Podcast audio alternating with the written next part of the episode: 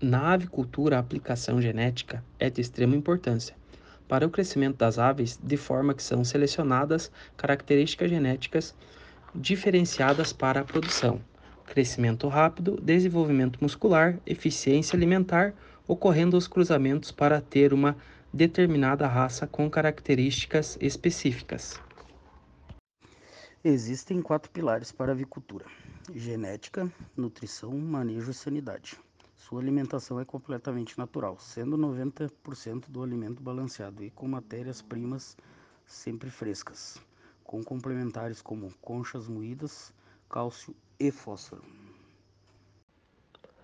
O bom manejo das aves consiste em oferecer-lhes condições ideais de conforto ambiental em termos de ventilação, controle de temperaturas, luminosidade, disponibilidade de água e alimento, etcétera.